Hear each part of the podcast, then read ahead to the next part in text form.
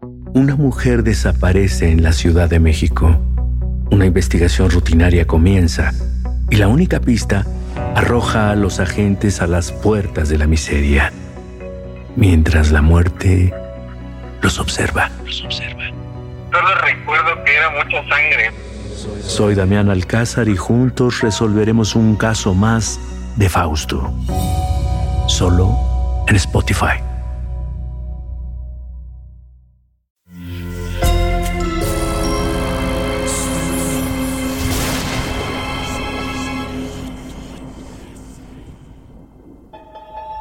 Portal Sonoro no se hace responsable de las visiones, pesadillas o encuentros cercanos del cuarto tipo que puedan suceder antes, durante o después de la experiencia. Para una experiencia sonora completa recomendamos audífonos para dejarte envolver por el mundo de Stephen. Escucha bajo tu propio riesgo. El Señor sí cree en ustedes y ha puesto su dedo en tu corazón. Alguien tiene que luchar contra el mal que Él ha encontrado.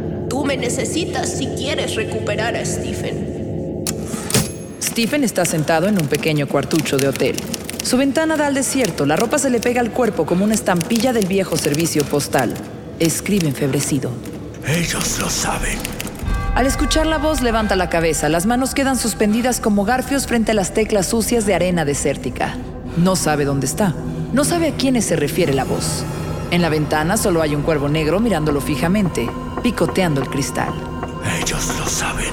Stephen no sabe quiénes son ellos y lo que saben, pero está seguro de que algo que desconoce está a punto de suceder de forma inevitable. Te has comportado como un imbécil. A tu Dios puede gustar la imbecilidad. Yo lo detesto. Las palabras resuenan en la habitación del hotel que apesta a sudor rancio y a comida podrida. Las ropas empapadas se pegan a la piel, el pelo cae lacio sobre las mejillas y la barba. Stephen mira al cuervo en la ventana y empieza a temblar como las hojas junto a la máquina de escribir. Sus dedos vuelven a atacar el teclado, poseídos por una fuerza ajena a Stephen. Puedo mantenerme cuerdo, puedo hacerlo. Y si consigo llegar a la plaga con la mente intacta, sobreviviré. Ya no escribe seis páginas al día. Ni siquiera sabe qué es lo que escribe. Ni siquiera sabe qué día es ni dónde está. Nada de eso importa. La voz oscura le dicta la obra y sus dedos actúan movidos por una fuerza superior, mientras el cuervo sigue picoteando la ventana. Dios se ha ido de vacaciones y estará ausente. Es el reino de las tinieblas. Y yo llevo la batuta. Madre, padre, esposa, marido, contra ellos trabaja el príncipe de las tinieblas separándolos. No sé dónde está mi marido desde hace días. Y eso del príncipe de las tinieblas, créame que no lo entiendo. Yo necesito respuestas. Necesito recuperar a Steven. El silencio se corta con cuchillo en esa cocina en la que Stephen lleva más de una semana sin sentarse a tomar café o a destapar una cerveza. Hija, tu esposo está en el desierto. Depositó su fe en un Dios falso que hace que todas las mañanas sean tenebrosas. Dios dispondrá lo que es justo. Tu esposo no es el alfarero, sino la arcilla. Pero nosotras vamos a recuperarlo. ¿Cómo sabe que está en el desierto? ¿En qué puto desierto? ¿Cómo llegó hasta ahí? La anciana Abigail sonríe, toma la mano de Jane entre las suyas. La esposa de Stephen siente la piel cuarteada que apenas palpita. Todos sabemos que el hombre fue hecho a imagen de Dios, pero ¿alguna vez has pensado que la sociedad fue hecha a imagen de su antagonista? Jane mira con suspicacia a la anciana. Se toma un segundo antes de responder. Piensa en el mundo en el que han vivido y en la historia de la humanidad. Por su mente pasan como si fueran una película guerras, hambrunas, desastres naturales, hundimientos, catástrofes, hongos atómicos, niños famélicos. Sí, nunca lo había pensado. Y si creyera en Dios, lo que dice usted tendría todo el sentido. Este mundo está enfermo. Ahora entiendes por qué. Y por eso ese hombre siempre intenta volver a las andadas, reclamar este mundo para sí y gobernar desde la oscuridad. Las manos de Stephen caen del teclado. Tiene una jaqueca enferma y siente que su columna vertebral se ha convertido en vidrio molido. Le palpitan los globos oculares y un zumbido sordo ronda su cabeza. Le duele el cuerpo como en esas antiguas resacas de anfetaminas, de atardeceres borrosos con los riñones quejándose a cada paso. Necesitamos algo para sentirnos vivos. Algo, Stephen. Llevamos mucho tiempo en este puto lugar. Sabes lo que nuestro cuerpo requiere. No. Él no quiere que use nada. Él quiere que yo sea puro para decir su verdad. Por eso me escogió. Por eso me salvó. ¿Desde cuándo te has vuelto tan idiota? Maldita la hora en la que te dieron ese puto volante y entraste a esa estupidez anónima. La voz que vive en la cabeza de Stephen logra gobernarlo por unos momentos.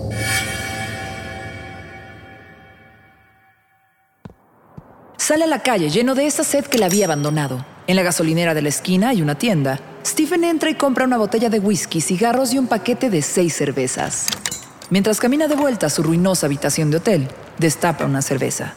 El sol quema su rostro y la arena desértica se pega a su piel. En ese instante, antes de entrar a su cuarto, Stephen se da cuenta que está completamente perdido.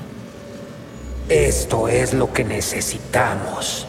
Stephen bebe como un poseído, con una sed reprimida durante un tiempo indefinible. El alcohol baña sus sentidos, acariciándolos y embruteciéndolos al mismo tiempo, liberándolo del peso de la sobriedad. Bebe hasta quedarse noqueado junto al buró de su habitación. ¡Stephen! Flag aparece como el más espantoso monstruo salido de la imaginación de los libros de Stephen. En sus ojos brilla la sangre y una sonrisa voraz muestra unos dientes que parecen de tiburón. Sus manos tendidas delante de Stephen parecen garras, su cabello parece el plumaje negro del cuervo. Stephen despierta, confundido. ¿Has bebido el día de hoy? La mente de Stephen está sumida en alcohol, descalabrada internamente. La confusión lo obliga a sonreír. Abre las manos como si quisiera disculparse y decide mentir. No. ¿Cuál es el quinto paso? Admitir ante Dios, ante uno mismo y los demás la naturaleza exacta de nuestros errores. ¿Rezas por la mañana para mantenerte apartado de la bebida? La mirada del hombre radiografía a Stephen, que sin dudar, miente. Sí, ¿Te arrodillas? sí, ¿Das gracias por la noche? sí, siempre arrodillado. Muy bien. ¿Por qué lo haces, Stephen? Porque debo recordar que el alcohol me llevó a esta situación. Ahora, resume los pasos 8 y 9. Eh, Los pasos 8 y 9 tratan sobre limpiar el desastre que dejamos atrás cuando estábamos borrachos durante toda la semana. Si vuelves a intentar engañarme, te crucificaré en uno de esos putos postes de luz a la carretera. Stephen siente la oscuridad cayendo como una lluvia de ceniza dentro de la habitación.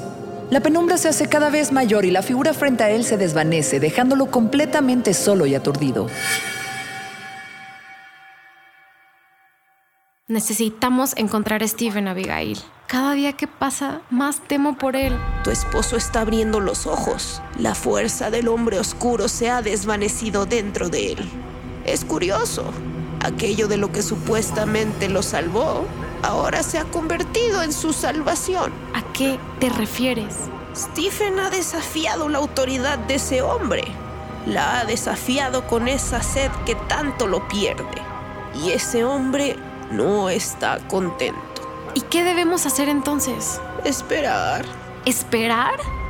Mi misión no es discutir ni convencer, solo indicar el camino para comprender los designios de Dios. Ahora vamos a dormir, hija. ¿Quién piensa en dormir? Dios gana siempre, hija. Buenas noches. La anciana se levanta y lleva sus huesos centenarios al sofá cama que le espera, mientras Jane se termina la taza de té que se ha enfriado.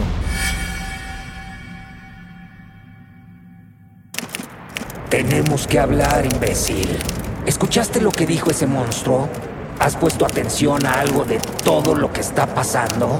Amenazó con crucificarte. ¿Qué te crees? ¿El puto Jesucristo?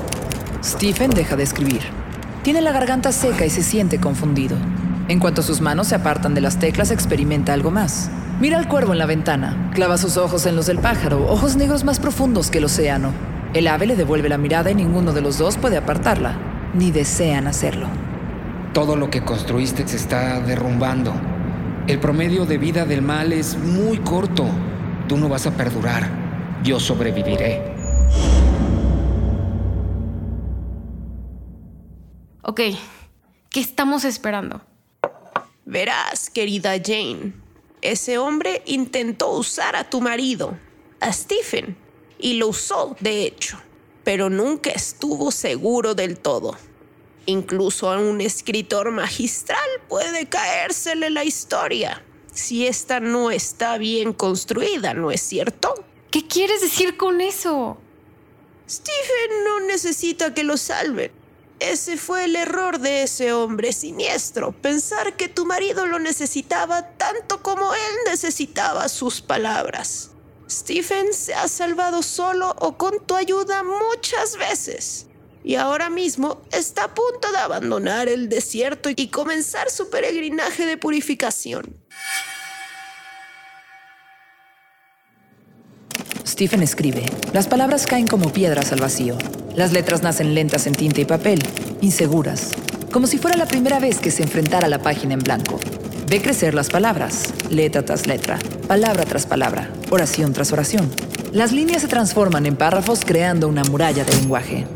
Debemos largarnos de aquí, imbécil. Lo haremos, pero primero debo terminar. Al final el mundo se reduce a esto, pensamientos y palabras. Y no son las armas de ese hombre. ¿No has pensado que Dios habla a través de los locos o los moribundos? Históricamente siempre lo ha hecho a través de personas con la mente distorsionada. Desde Juana de Arco hasta el que quieras. ¿Y eso qué importa ahora? ¿No lo ves? Una persona sana podría distorsionar el supuesto mensaje divino, convertirse en un profeta terrible como este hombre. Aquí no hay lucha entre el bien y el mal, aquí hay una lucha entre el miedo y la razón. Stephen toma el paquete de hojas, son más de mil, escritas a renglón seguido. Avanza por el pasillo de las habitaciones, la camisa sucia se le pega la piel como una costra. Un rumor se hace presente, cada vez más alto, mientras avanza.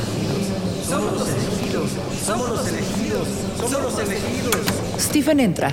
Ahí está el que se metió con su cuñada en Navidad y el que atropelló a una chica y la dejó tirada a media calle, el que aplastó la cabeza de los gatitos, todos aquellos de su grupo de los doce pasos. Una legión de marginados en un rapto místico. Stephen siente el calor humano, pero también una peste rancia. Observa los rostros y piensa que son solo máscaras de personas felices. Están tomados de las manos en un enorme círculo, repitiendo poseídos, hipnotizados esas tres palabras, mientras el hombre oscuro los observa con una sonrisa macabra. Somos los elegidos, somos los elegidos, somos los elegidos. Stephen se acerca lentamente al hombre que habita la penumbra. No le temeré a ningún demonio, no le temeré a ningún demonio, no le temeré a ningún demonio, no le temeré a ningún demonio. El hombre lo mira mientras avanza con pasos de bebé hacia él. Le tiende el fajo de hojas escritas a renglón seguido. La garganta de Stephen está más seca que el desierto de allá afuera. Me llamo Stephen y tengo miedo. Pero ya he tenido miedo otras veces. Todo lo que puedes arrebatarme es lo que yo te entrego este día. Mis palabras. No me humillaré ante ti. Quiero morir con dignidad. Sus manos tiemblan al entregarle el fajo apocalíptico de más de mil páginas. Stephen siente que el tiempo se diluye como en las salas de espera, lento como una gotera interminable. El hombre oscuro lo mira y sonríe. ¿Qué esperabas encontrar, Stephen? Un monstruo. Tu misión ha concluido. Ya no eres necesario aquí. Solo recuerda que cuando tu cabeza cambia, cambia para siempre. Stephen asiente sin decir palabra. Se siente confundido. Empieza a caminar, tambaleándose, hacia el desierto. Todos esos días sentado frente a la máquina de escribir lo han agotado. Está débil por el hambre y la sed. El ruido de la arena se mete en sus oídos como un latido incontrolable. A lo lejos una manada de lobos sigue sus pasos y el cielo se oscurece por una parvada de cuervos. Su mente está vacía como la de un recién nacido y sabe que de cierta manera acaba de nacer.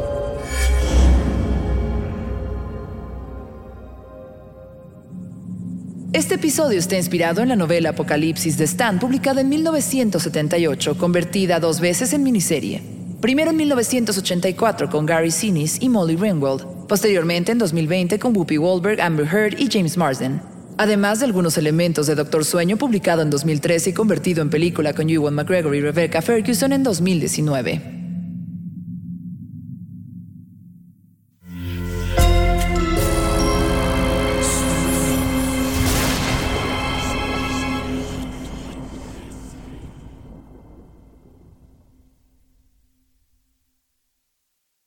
When you drive a vehicle so reliable it's backed by a 10 year, 100,000 mile limited warranty, you stop thinking about what you can't do and start doing what you never thought possible. Visit your local Kia dealer today to see what you're capable of in a vehicle that inspires confidence around every corner. Kia, movement that inspires. Call 800 333 4KIA for details. Always drive safely. Limited inventory available. Warranties include 10 year 100,000 mile powertrain and 5 year 60,000 mile basic. Warranties are limited. See retailer for details. Una mujer desaparece en la Ciudad de México. Una investigación rutinaria comienza y la única pista arroja a los agentes a las puertas de la miseria, mientras la muerte los observa. Los observa. Solo recuerdo que era mucha sangre. Soy Damián Alcázar y juntos resolveremos un caso más de Fausto. Solo en Spotify. Sé bienvenido a Tristan Terror, mi podcast donde comparto múltiples vivencias paranormales que mi propia audiencia me manda. Relatos sobre brujas, sectas, fenómenos extraños en distintos lugares conocidos de México. Adéntrate para que conozcas los relatos más aterradores de México. Y así esta noche, te aseguro tendrás dulces pesadillas. Escucha Tristan Terror en cualquier plataforma de podcast. Hello, it is Ryan, and we could all use an extra bright spot in our day, couldn't we? Just to make up for things like sitting in traffic, doing the dishes, counting your steps, you know, all the mundane stuff. That is why I'm such a big fan of Chumba Casino. Chumba Casino has all your favorite social casino style games that you can play for free anytime, anywhere with daily bonuses. That should brighten your day a little. Actually, a lot. So sign up now at chumbacasino.com. That's chumbacasino.com. No purchase necessary. Group. Void were prohibited by law. See terms and conditions. 18 plus.